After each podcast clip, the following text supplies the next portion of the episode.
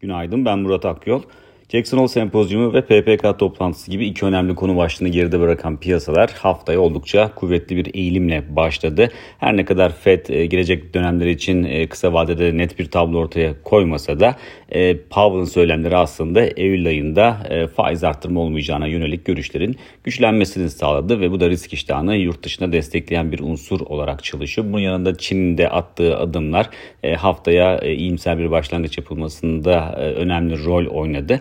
İçeride ise özellikle e, geçtiğimiz haftaki yüksek volatilitenin ardından e, yeni haftaya kritik teknik seviyeleri de oldukça kuvvetli şekilde aşarak başlayan bir borsa İstanbul'u vardı. E, yarın Zafer Bayramı nedeniyle piyasalar işleme kapalı olacak yurt içinde ama haftanın ikinci işlem gününde yukarı yönlü eğilimin bu tatil öncesinde devam etme ihtimali yüksek görünüyor.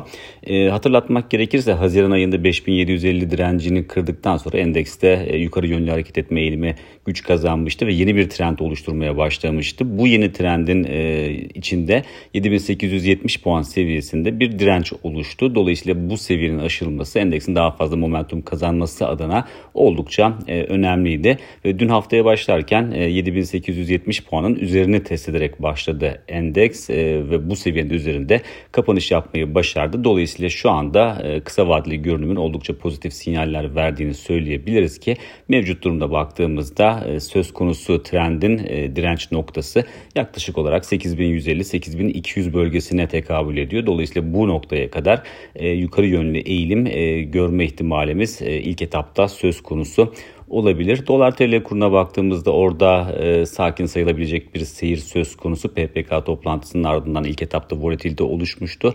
Onun ardından daha çok 50 günlük hareketli ortalamanın biraz üzerinde e, sakin bir eğilim e, görüyoruz. Bugüne baktığımızda makroekonomik veri tarafında e, TÜİK bugün Ağustos ayı ekonomik güven endeksini e, açıklayacak. E, saat 10'da e, açıklanacak bu veri ve bu veri aslında farklı endekslerin bileşenlerinden e, oluşan e, bir e, güven endeksi ve bir önceki ay e, %1.8 oranında azalarak 99.3 değerini almıştı.